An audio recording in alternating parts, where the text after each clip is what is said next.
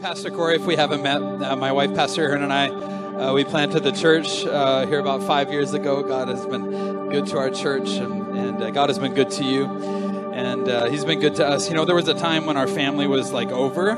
So for me to see her up there playing drums, you know, um, what God has done in our lives is pretty powerful, and we get a little emotional about it. I was listening to a different song um, this morning when I went into the kitchen, and I said. Maybe we should do this song this morning instead. You know, it's always dangerous when pastor listens to a different song. And I hear from the kitchen Neela say, "Nope." I realized she hadn't played the other song, and so I thought, "Oh yeah, no, we'll we'll stick with our with our song service." So, um, hey, uh, if you're here uh, and your kids were in day camps, uh, can you just give the day camp volunteers just a huge round of applause? Really great job, you guys. You know, and. Um, we have all sorts of things planned for you after the service as well. There's even a dunk tank back there. You know, there are some churches that, because they respect and love their pastor, wouldn't wouldn't want their pastor maybe to have to go in the dunk tank.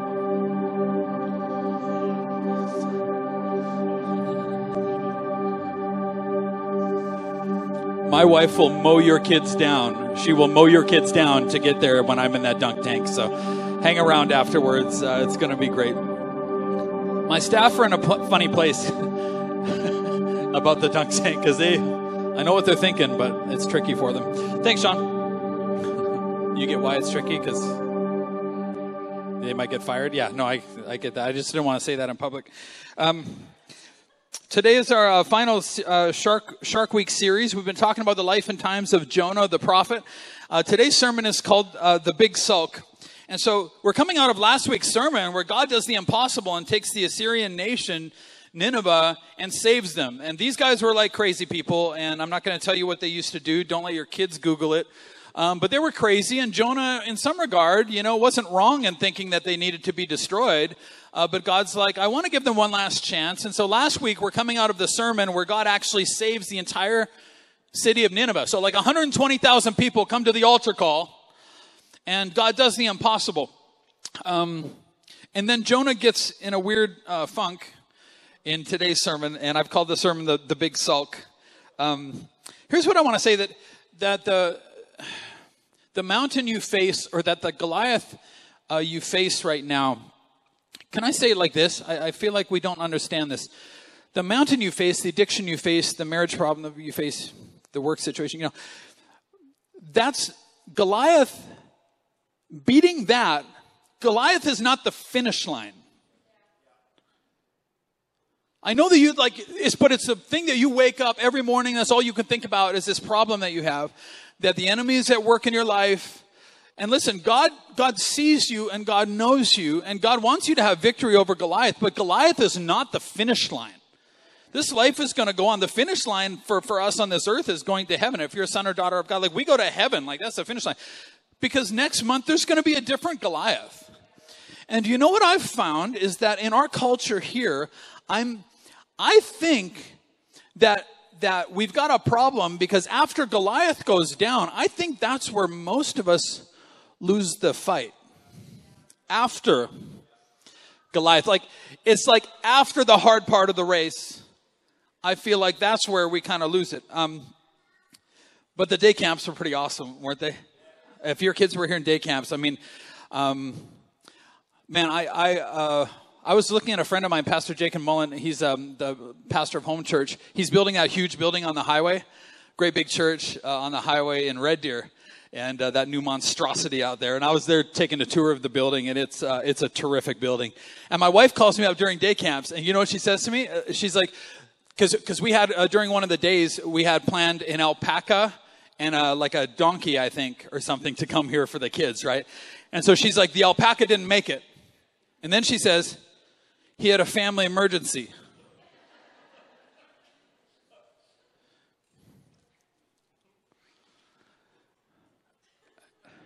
Anybody in the house married? Okay, when I'm building a conversation, it goes from like A to B to C. You know, my wife, she kind of jumps around in there a little bit. And she's like, he has a family emergency. The alpaca didn't make it. he had a family emergency. And I'm like, what's a family emergency to an alpaca? Like somebody ate my apple. Oh my goodness, it's a big deal, you know, like. If, if you're new to venue, this is what we do. So might as well laugh with everybody else. The um, and she says, she says, uh, his dad had to go to the hospital, had to get rushed to the hospital. I'm like, the vet clinic? You took an alpaca's dad to the hospital? Now, my wife, if you know Pastor Erin, like she's awesome and everything, but but I feel like um, I feel like when I ask a question, I feel like she she makes her own question and answers that. Anybody married? I feel like she's answering a question, but it's not my question. And I'm like, what, what do you mean the alpaca had a family emergency? Yeah, his dad had to get rushed to the hospital. I'm like, what, like, and 15 sentences later, I finally got out of it that the alpaca's owner had read the rest, and that's why the alpaca. I'm like, okay, but you gotta like, you gotta go from like the thing to the next thing, and then the next thing, you know. Um, my wife one time, we were halfway, we were halfway into a conversation one time, and I'm like, finally, I'm just like, I can't, I can't do it anymore. I'm like, what the heck are you talking about? Like, what are, what are you talking about? And then she says, she says, oh, maybe I was dreaming that. I'm like, you start by saying that part. You start by saying, like, this next whole thing might be a dream that I had. It might not be real. I'm like, you have to start there so that I can think about something else when you're, you know what I mean? Nobody else married? Your wife ever get mad at you about a dream that she had? And I was getting eaten by a bear and you did nothing and that's exactly like you? Like, but that's a dream. That didn't happen. I would probably do something if there was a bear there. Like, probably, right? Um, my idea of heaven would be would be living not with my wife in a mansion. Just hold on, but like living in a mansion beside my wife, who had to live with ten errands and just watch them argue about things, and just watch them have conversations about things, and just like maybe it would work, you know. But that would that would. I got my request into Jesus. Uh, he's not going to give it to me, but that would be pretty awesome. Listen, so we had to rush an emergency donkey in, and Eric Schute's parents Eric, like they pushed and pulled a donkey into a, and uh, brought some goats in. And one of the little guys at day camp, um, one of my, my white pastor Erin was telling me, like, one of the little guys was like, because they're, they're like, hey, there's going to be a special guest and it might be a donkey. And he's like, it's not going to be a donkey. It's going to be somebody dressed up like a donkey. And then the, the donkey shows up and he loses his, he's like, what? And so we had a great time. Uh, lots of kids were here and uh, start a relationship with Jesus, I think it's, it's going to be. Thank you, team, for doing that. We appreciate you serving our city in that way very much. You know, that's also made possible when we're generous with the Lord and His house, and that was made possible by a generous donor who, if, if you can, you can do a lot of things with that, but impacting 160 kids uh, is a pretty awesome uh, investment in, in the kingdom of God. So thank you. Uh, you know who you are. Thank you for that very much. Um, listen, let's talk about post Goliath because post Goliath is where you and I end up kind of losing the fight a lot of the times. You know, I don't think that after Goliath, I don't think after Goliath that it's the devil that beats us. You know who I think beats us right there? I think it's us. I think after Goliath, there's something in Jonah, there's something in Jonah that he actually beats himself. And there's something that Canadians, can I go at our culture a little bit right now? Because it's getting a little bit weird out there. I think that, that, that Jonah's, he's got an internal problem that ends up beating him and, and making him small on the inside when he should be big on the inside. And it's like, it's like, has your heart ever gotten weird about something? You know what everybody's telling you right now? Like, trust your heart. That led to the divorce rate. Trust your heart. The Bible says the human heart is deceitful above all things. It says, it says trust God's heart. Right? Is this not working for you? Your brain is like, trust me. But your brain told you to do the last dumb thing that you did. Your brain told you to. Your brain was like, I 100% agree with that. You should do that. That makes a lot of sense. You know, see, It's, it's more than heart and mind issues. It's actually, you ready? It's actually an internal attitude that can sink you. An internal uh, attitude, and then we become our own worst enemy. I was, um, we were at lunch. Have you ever been in Banff to, it's called the, the Park Distillery? It's like a restaurant. Have you ever been there? Uh, try the chicken sandwich. Oh, well, you can't. You're a vegan. Try the broccolini. I have never recommended. I didn't even know what broccolini was. And I'm like, this is vegetables? It was incredible. And I've been like, try the broccolini. I've never recommended vegetables before, but try the broccolini at the park. Anyway, so we were there with, um, we were there eating uh, lunch with a bunch of pastors a couple months ago. And, um, so Pastor Jakin, who I was talking about building that building, he and his wife were there. My, my wife and I were there. Pastor Stephen from C3 in Calgary was there. Some guy that I can't remember his name was there. Nathan Finochio was there. You remember him? He preached here. And Pastor Joe Champion, who has a giant church in Austin, Texas, was there. Now, people from Texas are different than Canadians. Because we had one of those waiters. Um, do you know those? I, oh, I always make fun of millennials. I'm going to have to make fun of a whole different generation coming up pretty soon here, but I, the millennials have been good to me. You guys have given me lots of material. So, have you ever met one of those like perfectly, like perfectly done up millennials? Like he had the perfect haircut, and he had like our waiter. He had the perfect mustache. He, you just spend like an hour on that mustache every day, right? My generation, we obviously don't care what we look like, but the millennials, man, you guys look sharp. And so this guy was like the perfect millennial. He was wearing the jean shorts the jorts. My guys are like, those are called jorts, jean shorts. I'm like, oh, our generation didn't know that guys could wear those, but millennials, you're rocking it. And I finally got myself a pair, and I'm like, I'm to try it. And, you know, and then I, I took them home, and my wife's like, you're not wearing that. And I'm like, you can't tell me. And then I wanted to wear them because she said I shouldn't wear them, and she liked it. She's she's too proud to say that I look pretty awesome in jorts. Anyways, there's this guy that comes over. So he's our waiter, right? So he comes over and he was just having a bad day. You know, he was like one of those millennial waiters that is like, oh, I don't get to hang out with my friends today. Because that's how all millennials talk, right? I didn't get to hang out with my friends today. I'm adding a little bit to this. Um, so he came over. He was in a bad mood because Pastor Joe's like, uh, I have some questions about the menu. And he comes over and he's like super sullen, right? Like Canadian culture, passive aggressive, right? The Americans don't understand. They're like, what's happening right now? I'm like, oh, we're going to talk about this on Facebook later, you know? And so, um, so Pastor Joe, he does a very un-Canadian thing, and all the Canadians were shocked. This is what he says, right? He goes, bro, what's wrong with you? In the restaurant. What's wrong with you? Why are you copping this attitude right now? Like, why you got this bad attitude? And he, man, ain't nobody talk to him like that. Not even his own mom. My mom talked like that all the time. She said whatever she wanted.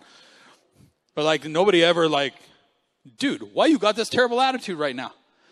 And I watched him in shock and I'm like, you can't do this in Canada. You can't do this in Canada. And this dude backed his Canadian truck up so fast. I'll tell you, this waiter's like, beep, beep, beep, beep, a, beep, beep, a. And I'll tell you, he was very eager to please. He was the best waiter in uh, Banff after that. And I watched what Pastor Joe did in confronting that internal attitude that he had. And he actually built a relationship in less than five minutes with him just because he had the guts to say something about it. And I'll tell you, that guy's attitude changed. Can I ask you this? Whatever circumstance that put him in that bad mood was, did the circumstance change for the better to get him out of that bad mood? I'd suggest that his circumstance got much worse when Pastor Joe was like, dude, like that's not what he was hoping for. You know that statistically, your circumstance amounts to about 10% of your happiness? We're like trying to line our circumstances up so much, but 90% of happiness is not to be found in what's happening around you and to you. Some of us we look at what happened in our past and we're not happy now and we're still blaming the past, but that only amounts to about 10% of that. Did you know that when you come into the family of God, God actually has the happiness switch? He has the healing switch. He has the like, hey, no, I can, and your circumstance might not work out. And, and a lot of us come from brokenness. Like, I get it. But it may not work out, but God can still make you happy and God can still fulfill you and God can still do all the things. But our internal attitudes, even if God were to take your circumstance and Goliath down, your internal attitude is going to beat you after that unless you get that right. So, so, okay, that was the appetizer. Can I get into the steak? Listen. So, you know, Pastor Joe was being honest though, right? Because he's like, I don't want to have to deal with this guy with his attitude. So he's being honest, right? But the waiter was kind of being honest too, though, right? Because like he was in a bad mood, and why? If you're in a bad mood, why should you say that you're in a good mood? And why should you smile when you're not happy or angry? You know. So they're both kind of being honest, though, right? Like Eeyore is just being honest. Eeyore, you know, like we're probably going to lose both of our limbs today. You know I mean? Like that tree's going to fall on you and crush you.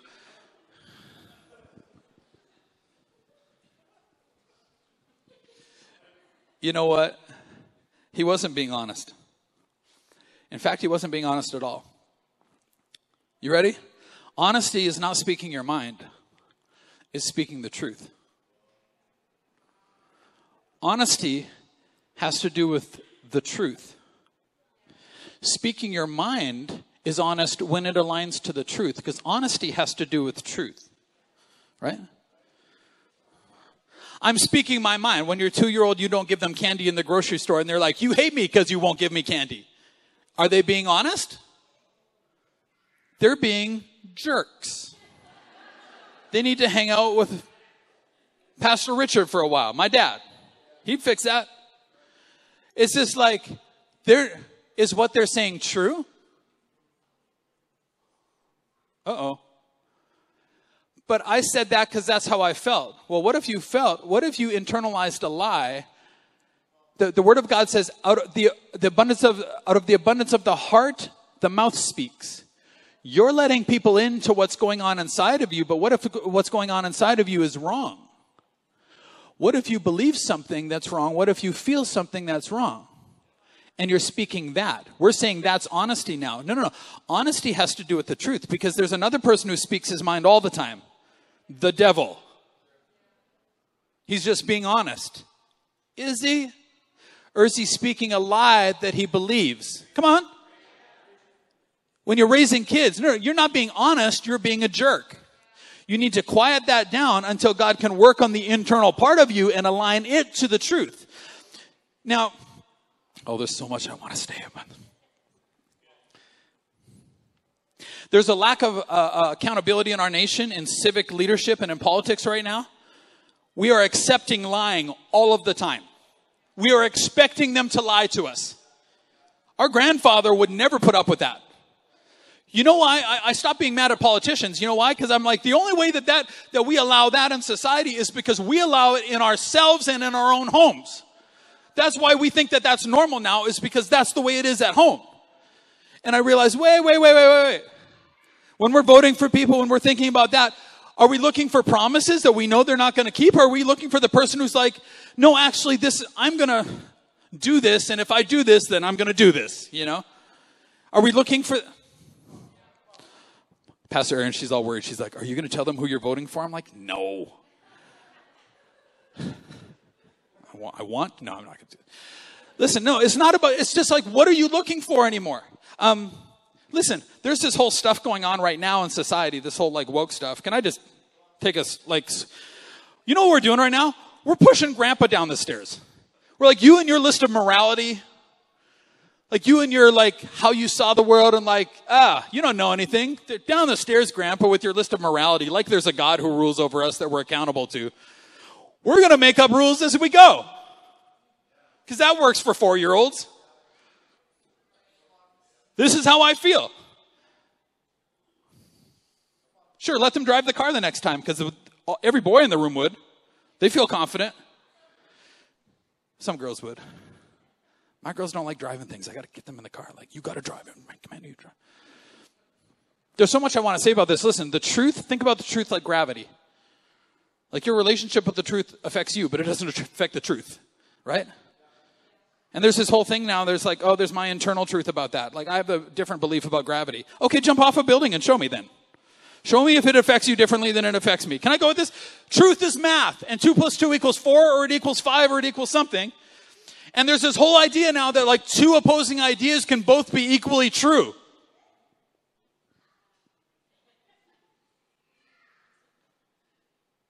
Are we insane? How can two opposites be equally true? We're not talking about painting your front door red or blue.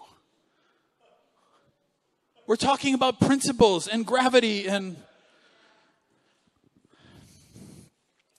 If I was the devil, I'd do exactly what he was doing right now in our society, and I would just take truth away and be like, hey, you got your Chad, pick yours, you pick yours, you pick yours, you pick. But the truth, Jesus said, I am the way, the truth, and the life. Nobody comes to the Father through me. And society's like, hey, just find it wherever you want to find it. And if I was the devil, I'd be like, hey, that's working for me. Listen, you're not painting your front door here. It's here, here. It's more like this. It's more like this. My wife, uh, when she, uh, my wife's a gardener. You see our yard, you know, like she takes all this care and she loves grubbing around in the dirt. You know, she just loves it. And so she waters her, our grass with a, um, the hose has, uh, she puts a, I think it's like Miracle-Gro. Is, do we have any gardeners here? Is that what it is? Like this thing on front of the hose, right? And so it comes through this Miracle-Gro thing. It would be like me saying, when she waters the grass and all the things, it would be like me saying, hey, you know, my personal truth is I'm going to put acid in there. If we don't care about results anymore, right? Like, I'm going to put acid in there. And then when I get to heaven, Jesus is going to be like, oh, you're early. what happened? Well, um, my personal truth was acid. Because that's what would happen, right? Like in the real world. Like, we're real stuff.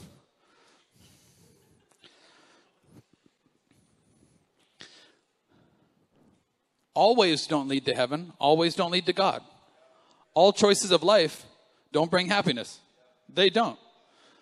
Putting acid on stuff kills it. Um, here's what I would say compare Christ to every other way of life and then pick the best one. Statistically, Ready? Christian nations where people are heavily involved in church have the most mental health, statistically, are the happiest, live the longest, have the best sexual fulfillment. Life is better when Christ comes to a nation. Compare it. Compare it against anything else, but at least make an informed decision for yourself. There's so much more I want to say about that. My wife is also nervous about that. Listen, I was going to dial it back a little bit. Jesus loves you just the way you are, but he loves you way too much to let you go on and destroy yourself. And when you let an internal attitude inside of yourself that you don't let people confront and you're like, hey, you have to accept me. Listen, love and acceptance are kind of different. If you accept bad behavior in your kids, they're going to turn out to be monsters and hurt and destroy themselves. The Bible says if you don't discipline, you don't care enough to like, hey, that's not true. You know, but in Canadian culture, when Ryan comes and tells me something that's crazy, I, I want to be nice because I don't want to. I don't want to be perceived as being mean. That's the worst thing in Canada, right? And so I just I'm quiet when he's like, "Hey, you know, so Sam and I are, you know, we're thinking about like opening our relationship up to a bunch of other people," which he definitely said the other day. This is what we do here, guys. So relax a little bit. He didn't say that, but I mean, if he said that and I say quiet and I don't say anything about it, then he thinks that I agree with him. And pastors get this all the time. We're like, and I'm not the only one who thinks that. Everybody thinks that. And I'm like, no, they're just Canadian. They just think you're crazy, but they don't want to say it because we're like too nice to be kind. I feel I'm going to be more Pastor Joe. I'm just going to be like, bro, don't cop this attitude. Let's do this thing. Woo. It changed his attitude. He had a great day after that. It gave him a, an empowerment lesson, too, that you are not what is happening around you unless you decide to be. You can actually choose the way of Christ in every situation.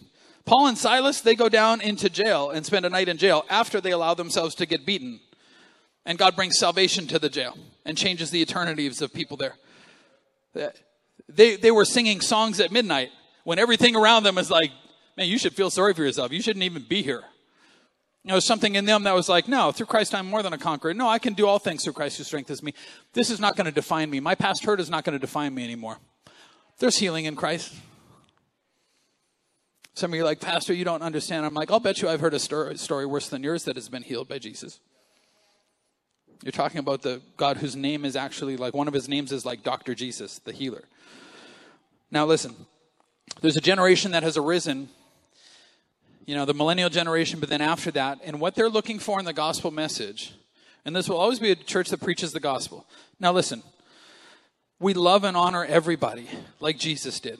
But people who were nothing like Jesus, like Jesus. But it didn't mean that he went around agreeing with everybody. That doesn't save anybody. Jesus said, I'm the way, the truth, and the life. The truth saves, but the truth hurts, right? So, so the, what, what people are looking for now, you know what they're looking for? They don't care if it's true. Gen X cared if it was true. If it was a lie, we weren't going that way. But the generations coming now, you know what it is? Is the message beautiful? Well, ultimately it is, but can I say it like this? Eve thought that the apple, or whatever fruit it was, that, that the tree looked beautiful. Sin looks beautiful, or else you wouldn't do it. Right? Adam thought Eve was beautiful and ate the same sin. You know what I'm saying? The, Isaiah says, There's nothing about Jesus, I'm just going to paraphrase, there's nothing about him that's going to look beautiful to you. A man of sorrows and acquainted with grief. The cross was ugly. Jesus hanging on a cross for your sins is ugly, but it brought salvation. But it brings the beauty of heaven later. It's like the seed has to go down in the ground and die. Are you tracking with me? And then it creates this harvest that you want. Now, internalizing lies makes you too small for the responsibility that the victory will bring you. The enemy will let you beat Goliath if your internal world is wrong. And if you believe in lies, he will let you beat Goliath because you'll beat yourself next. Watch, this is what happens to Jonah. In the heading in my Bible in Jonah chapter 4, Jonah's anger at the Lord's mercy. This change of plans greatly upset Jonah and he became very honest.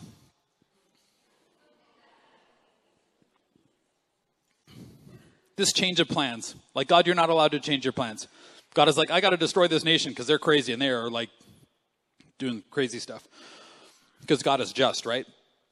Um, this change of plans where God brought mercy and saved 120,000 of them, that made Jonah, the professional Christian, angry. And then he starts, you know, the Bible says, be angry and do not sin. It's like, it's okay to be hurt, but I think Canadians right now, we're just like, we're hurt forever, which means like, I'm hurt, therefore I'm going to do whatever I want to. You know, the person who hurt you was hurt too. And the Bible's like, there's a time limit on anger. Be angry, don't sin, and also don't let the sun go down on it. So you got a time limit. You got to get over it. You got to forgive. Pastor Richard, my dad's going to be preaching about forgiveness in August. You got to forgive and let it go. Well, I can't forgive. God's like, well, if you won't forgive, then I can't forgive you, but I can also heal you when you forgive too, right? Um, so he complained to the Lord about it. Now, this is where it's like, it'd be better to keep your mouth shut until God fixes you inside. But he doesn't. He complained to the Lord about it, and he starts a prayer with the God of the universe like this Didn't I say? Not a good prayer start. Before I left home, that you would do this, Lord? I knew you were going to have mercy on those guys. Like, he's just a weird church. When church people get weird, we get real weird, everybody. If you're, un- if you're not from a church, like, you're like, I know weird church people, like, we do too. Some of them come here. Okay. He goes, That's why I left. Like, I knew you were going to do this, and that's why I screwed up and ended up in a fish. As long as you got a story about why, you got to hate the story about why. You got to hate your why, why you did something stupid. You got to hate that story. Um, watch this. I knew that you're a merciful and compassionate God, slow to get angry and filled with unfailing love. You are eager to turn back from destroying people. Is he accusing God of something? Because that sounds pretty good. Like, if you want to accuse me about something, like, say stuff like that. That's nice. Like, you love people, you want them to get saved. He's sulking, right? His, intern, his internal world believes a lie. And so everything coming out of his mouth doesn't make sense anymore. And then watch this just kill me now, Lord.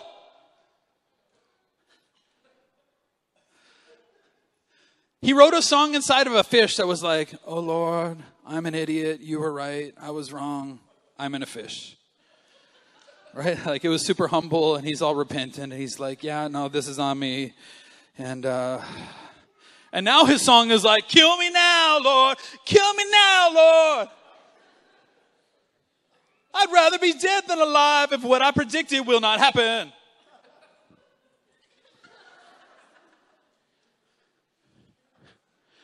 Did he not hear himself? The previous verse? I predicted that you were going to save them. And then he just said, Kill me now if what I predicted won't happen.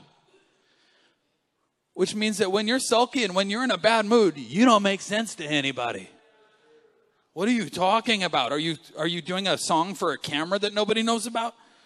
I said that to a person one time. I'm like, is there a camera filming this that I don't know about? Like, Because this doesn't make any sense. When you're in a sulk, nothing makes sense, and Jesus himself wouldn't make you happy. He's in a relationship with God, he's speaking with God. When you're in a sulk, you're like, oh, if only I'd have this, then I'd be happy. He literally has everything that anybody could want a one on one relationship with a God who loves him and has mercy on him. And he's still not happy. Why? Because Jesus would probably come down and do the uh, Beth Cope, like, put a smile on your face, boy. Let's be honest. Well, I don't feel that way. Feel it. Somebody needed my mom growing up. I had a guy one time. I was uh, I drove a manure truck. I used career paths. I'm telling you. You ever seen those trucks that spread manure on fields? Like they clean out the pens and then spread manure on fields? It was an amazing job. It was weird. And so the guy that uh, owned the truck, he was showing me in the rear differential, checking the oil levels. All of those things are things, right? I'm not like a mechanic. I don't know what I'm talking about. He's like, here's how you check the oil in the rear differential. And he's like, you got to pull the check oil plug, right? But instead of the check oil plug, he pulled the let's drain the oil plug.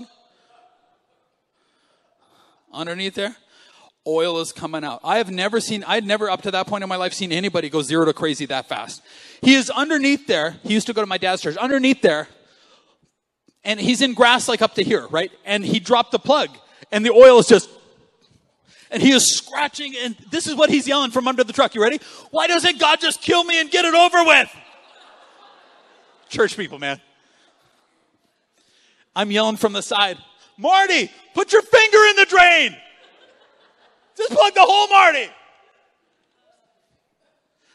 That's what sulk will do. It'll dump your oil out all over you. Then you'll get mad at God about it. The Lord replied, Is it right for you to be angry about this? And it, we don't even see the Jonah response. He just did the Canadian, like, mutter. Then Jonah went out to the east side of the city. Come on, worship team and made a shelter to sit under as he waited to see what would happen to the city. Can you imagine this? Get this, get this. Jonah just had a altar call where 120,000 people gave their lives to Jesus, and he, they have no pastor except for him. And he gets so sulky that he walks outside of the city. He walks outside of the city. Watch this, watch this. Can I say this? There's a whole group of Christians, people calling themselves Christ followers, out west of, west of Red Deer right now who are buying property and going off the grid because they're so angry with the government and everything. And I'm like, I get the craziness that happened in COVID. Like, I get it. But they're all like freedom fighters and stuff. And I'm like, listen, listen. Christ did die to set us free, but he also said, take up your cross and follow me. He also said, you got to lose, find your life by losing it. You got to serve your city. You got to, and they're going off the grid with everybody who believes what they believe, and they're just going to watch Canada burn. Why? So they can say that I told you so to their neighbor? but they don't have neighbors because they're going off the grid. And I'm just like, what are we doing? Hey, kids. It's a little soon. I'm not quite in yet, but come on in. So the Lord arranged for a leafy plant to grow there. Soon it spread its broad leaves over Jonah's head, shaded him from the sun. This eased his discomfort, and Jonah was very grateful for the plant. But listen to this God also arranged for a worm the next morning at dawn, the worm ate through the stem of the plant so that it withered away, and the sun grew hot. God arranged for a scorching east wind to blow on Jonah. The sun beat down on his head until he grew faint and wished to die. This was supposed to happen after I was done preaching. It was pretty funny. Hi, guys. God said to Jonah, Is it right for you to be angry because the plant died? Yes, Jonah retorted, even angry enough to die. Then the Lord said, You feel sorry about the plant, though you did nothing to put it there. It came quickly and died quickly. But Nineveh has more than 120,000 people living in spiritual darkness, not to mention all the animals. Shouldn't I feel sorry for such a great city? Hey, kids, you can turn around and look at me. Do you guys want to look at Pastor Corey? Do you guys want me to tell you a story about a time that I was going to run away from home? Do you guys want to hear about this story? Come on in, guys. Good to see you. How was day camps? Was it awesome? I saw you guys. You were having a blast.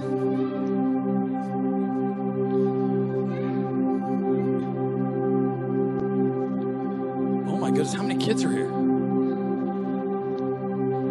Yeah, turn the air conditioners on. It's starting to smell like kids.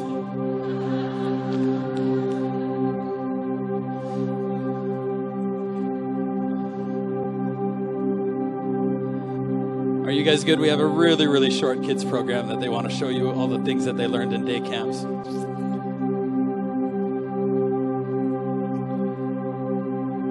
Oh my, they keep coming.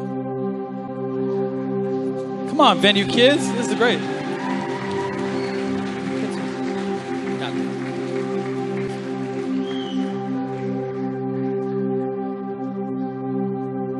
All right, I'm going to preach it. I'm going to preach it with the kids in here. Okay, you guys ready? I'm going to tell you about the time that I ran away from home. You guys ready? Okay, so when I was like in grade five, maybe, and I grew up in a great family. When I was in grade five, my dad probably asked me to take out the garbage or something. And you know what? I was just in a bad space in my heart. And I'm like, anybody have little brothers or sisters? They're like foot soldiers. You need expendable little brothers and sisters. And I told my brother, I'm like, Ryan, I said, my little brother, I said, Ryan, we've had enough. We're not doing this anymore. We're running away from home. And I said, Ryan, we've had enough. And he said, We've had enough. I'm like, We've had enough. We can't do this anymore. Dad can take his own garbage out. I'm like, pack up your backpack, Ryan. So we packed up our backpacks. It took us like an hour. It was like 5:30. It was about 5:30 in the evening. We get to the door and my dad's in the living room. Has anybody ever planned on running away from home? Right? Don't put your hand up. Your parents are here. Oh my goodness. We didn't teach them that at day camps. And I'm like,